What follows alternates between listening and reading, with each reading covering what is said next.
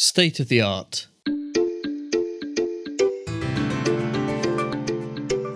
Hi everyone, this is Daniel Wise. Welcome to another episode of Carpmaels in Conversation. I'm joined today by two of my colleagues, uh, Maggie Giselaire and Joe Abdullah. Hi, Dan.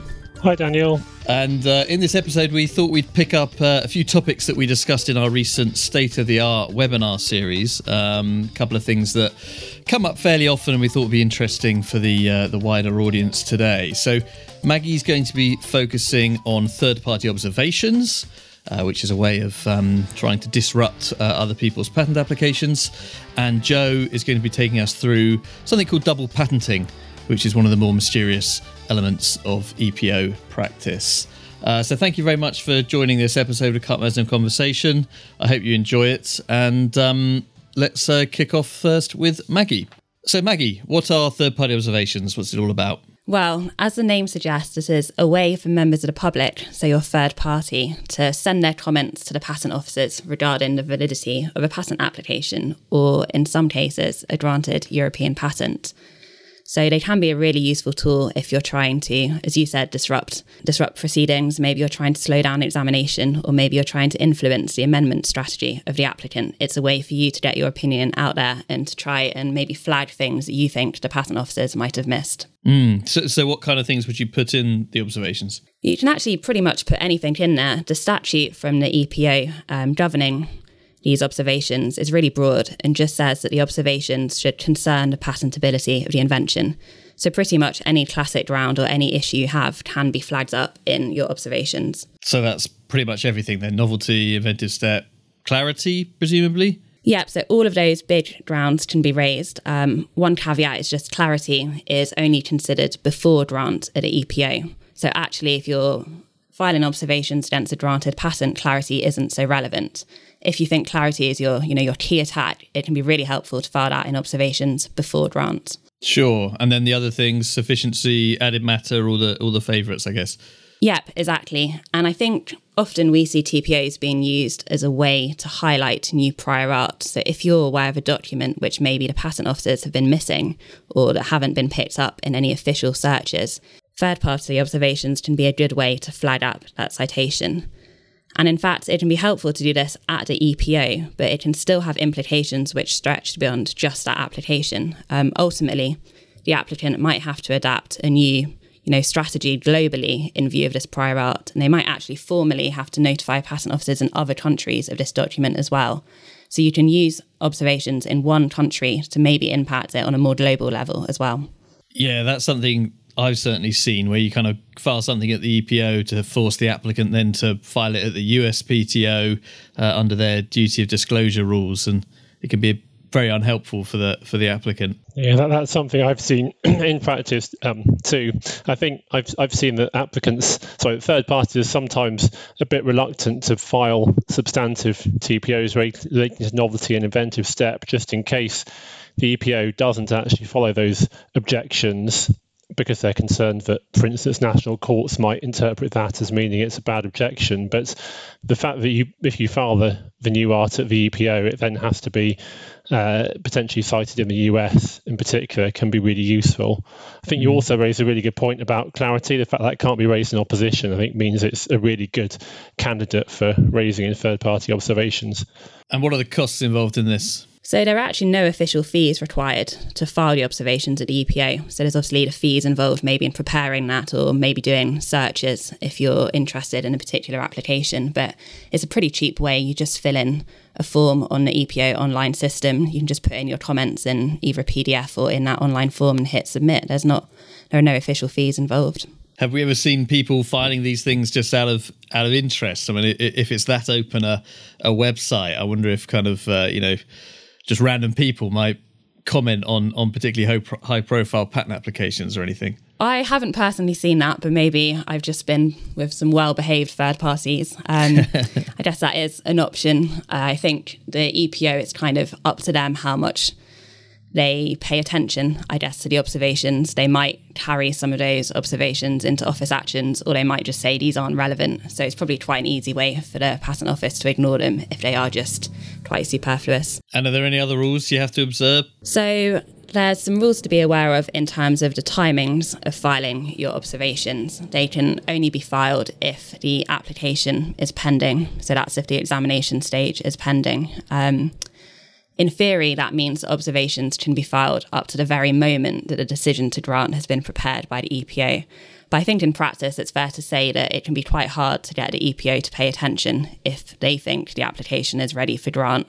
So there's probably a bit of a sweet spot in trying to file your observations kind of in the middle, say, of the examination stages before the EPO starts to wrap things up. Also, post grant, observations can only be filed if there is already kind of ongoing opposition or appeal proceedings. Otherwise, they'll just sit on a register but won't be published. And do you actually have to say who you are as a third party? No, you can file them completely anonymously if you want, or in a name of a party, or you can be a bit more creative and refer to a Buzz Lightyear character if you wanted to, um, as we've seen done before. Oh, the famous Buzz Lightyear third party observations. Yeah, I think I've seen Harold Bishop as well. The uh, for the for the Neighbours fans, uh, he's he files quite a lot of things on, on appeal. Why would people be concealing their identity in that way? Well, there are lots of reasons why it might be helpful. As you've said, you might not want to you might not want to let the applicant know you're interested in this area. Um, or perhaps you might already have a relationship with the applicant, you know, in a commercial setting, and you don't want to disrupt that. Um, so I guess filing anonymously will help you avoid that confrontation. Um, it's also really easy to do using the EPO online system. It's very much set up to be filed anonymously, you just kind of tick a box or don't fill out your name, and then it carries through to anonymous observations at the end. And doesn't it have some bearing on how quickly the EPO kind of picks up the case as well? Yes, it can do. Um, the EPO has a kind of early certainty scheme across all of its examinations to try and keep things ticking along quickly. But it states in there that it aims to kind of respond or to pick up on points in third party observations within about three months but that only applies if they've been filed in a name.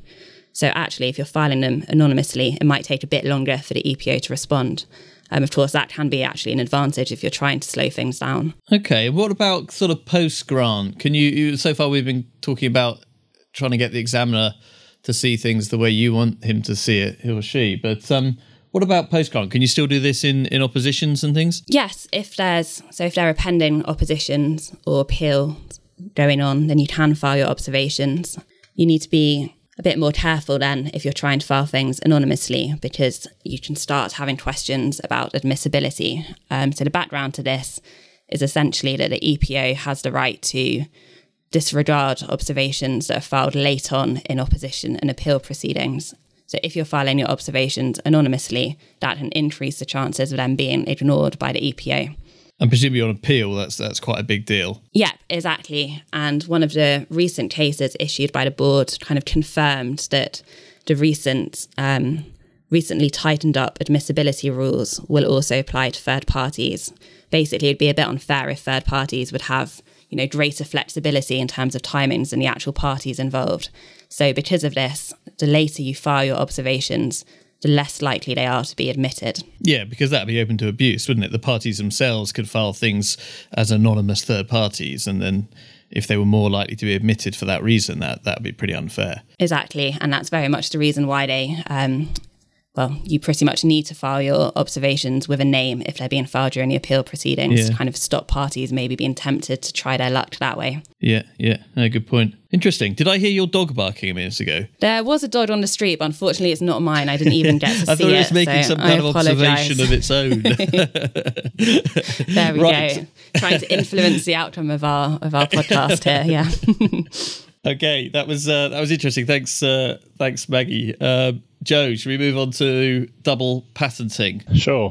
Now, what is double patenting? So, double patenting is basically what it says. Um, it's the idea that a, a party isn't allowed to obtain two patents for the same invention. So, if you obtain um, one patent with a certain set of claims, you can't then obtain another patent filed on the same day with the same set of claims because that's double patenting. And why is that a bad thing? Um, I think there are a few reasons, but the main reason is really third party certainty. Um, and if you are able to obtain multiple patents protecting the same subject matter, then there are going to be multiple barriers uh, in the way for third parties that are interested in that technology. So, if you could obtain two or three patents to the same technology, a third party would have to try to get all of those patents revoked if they wanted to work in that area. Isn't that what kind of happens in practice, though? I mean, we, we talk about patent thickets all the time. There will be lots of patents on any given technology. So what's the difference between double patenting and, and, and obtaining just lots of patents for your your ideas? So I think the key difference really is that double patenting um, is a provision that is meant to prevent you from obtaining claims to exactly the same subject matter. So you mentioned packet, patent thickets and multiple patents relating to the same invention, but I think um, the, the EPO is comfortable with that kind of approach because they realise that you know one given product might um, actually feature several different inventions. There might be different aspects of the same the same product or composition or process which um, are, are, independently inventive, and so it's fine in practice to have multiple patents covering the same product or process that have overlapping scope. Uh, I think the idea is that you shouldn't really be allowed to obtain multiple patents do exactly the same thing. Mm-hmm. And particularly with that same date, I guess that's the key. So, so what's the so what's been happening at the EPO recently? Why are we why are we discussing this now? So, so double patenting has, has long been a, a, very nebulous concept at the EPO. There's actually um, no provision in the European Patent Convention that mentions double patenting, and so the legal basis for double patenting objections has always been quite unclear. And we've seen the EPO raised double patenting objections in examination for some time, and they normally refer to a provision that's called Article 125. But that actually only refers to the need to take into account procedural law in contracting states. It doesn't actually mention double patenting at all. And the guidelines which the examining and opposition divisions at the EPO are meant to follow, they refer to refusing applications from the same applicant with the same filing date that relate to the same invention that isn't actually as clear as it sounds. Um, the same invention concept has generally been interpreted at the EPO as meaning the same subject matter, and they tend to treat that fairly narrowly. So they say, well, any difference in scope is normally enough to avoid double patenting, and they're more lenient than, than other countries in that regard generally. So, for instance, in Brazil, you're not allowed any overlap between um, the claims in, in different patents filed on the same day because they consider that to be double patenting. And in Canada, um, they're even more strict in that a divisional application must be inventive over a granted parent in order to avoid double patenting. But despite the, the EPO adopting a fairly strict line and practice in this area has been, been quite inconsistent, and, and that's come to a head in a recent referral to the enlarged Board of Appeal. And what was the what was the outcome there then? Has the enlarged board helped clear up this this uncertainty? So I think the answer is probably yes and no. Um, the the EPO in that referral decided that applications could legitimately be refused for double patenting, and Article 125, which I mentioned a minute ago, um, they they explain that that is um, it does provide valid legal basis for refusing applications on the grounds of double patenting. They also explained that double patenting does apply in all um, conceivable situations for applications filed on the same filing date. So you can't have double patenting between parent applications and divisionals, which is probably the most common situation in which double patenting occurs. Double patenting is also prohibited in the case of parallel applications, which is two applications filed by the same applicant on the same date, and also in internal priority situations, so between a priority application and then a later application that claims priority from that application. So they've cleared up uh, the law in that respect, but I think the decision is is probably more notable for what it doesn't address than what it does. Um, so as I mentioned a minute ago, then the EPO generally applies this standard of same subject matter for analysing whether double patenting's occurred. But in this referral, then the claims um, at issue were absolutely identical. And so the referral didn't actually look at all at how same subject matter could be interpreted. Um, and that's left a big open question, I think. It's, it's something which uh, the EPO certainly has inconsistent practice on. Um, for instance, a common situation in, in the chemical field is to have one patent to a list of specific compounds, and then perhaps a divisional to only one of those compounds, which might be the compound that the applicant's most interested in. And the EPO sometimes seems to reject to, to double patenting on that basis, and sometimes doesn't. Um, I think there are a few other open questions. Uh, for instance, whether double patenting can be avoided by assigning an application to a different corporate entity before grant. And the uh, referral to the enlarged board also didn't um, address the issue of whether double patenting can be considered in opposition proceedings post grant. Um, so that can occur if a patentee amends the claims of their patent after it's been opposed in such a way that they're identical to the claims of another patent. And there's some EPO case law that suggests that double patenting can be considered in clear cases in that sort of situation. EPO practice is a bit patchy in that area, and I've seen opposition divisions that are rather confused when double patenting is discussed at opposition hearings. Yeah, I mean it's not a, it's not one of the grounds of invalidity, at least under the EPC, but I can sort of see why it might get raised. Yes, exactly. Um, uh, I've been involved in one case where we did raise it, and uh, the opposition division at the at the hearing first of all question what the legal basis was for such an attack because it's not a ground of opposition, as you said.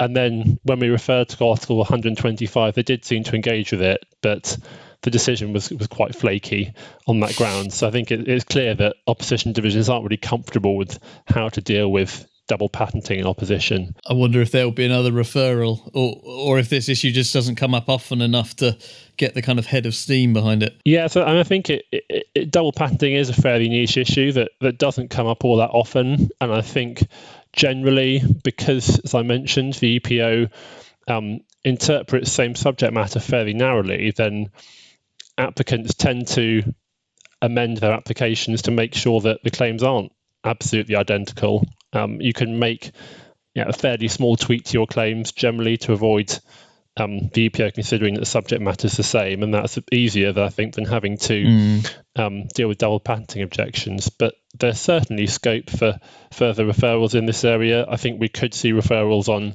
issues such as what the same subject matter means, whether double patenting can be avoided by assigning applications and, and whether double patenting can be raised in opposition proceedings. Mm. No, interesting, interesting area. Maggie, can you raise double patenting in third party observations? And that's a good question. We'll have to test that one out and get back to you. Maybe there'll be a future I, referral on that point. I think I did try it once, and the examiner was not very interested, to be brutally honest. But uh, never mind. We, uh, we've got to test these things. Uh, brilliant. Well, that was. Uh, thanks for that, uh, Joe. That was an interesting uh, discussion. Um, that's pretty much all we've got time for today. So I'll just thank you again for uh, joining me, Joe and Maggie, and, and obviously the uh, audience as well. Thanks for, for listening in. Hope you enjoyed it. If you've got any questions or follow up for us, then please do get in touch. You can get our contact details off the website, of course. Uh, thank you very much, and uh, yeah, join us again soon. Goodbye.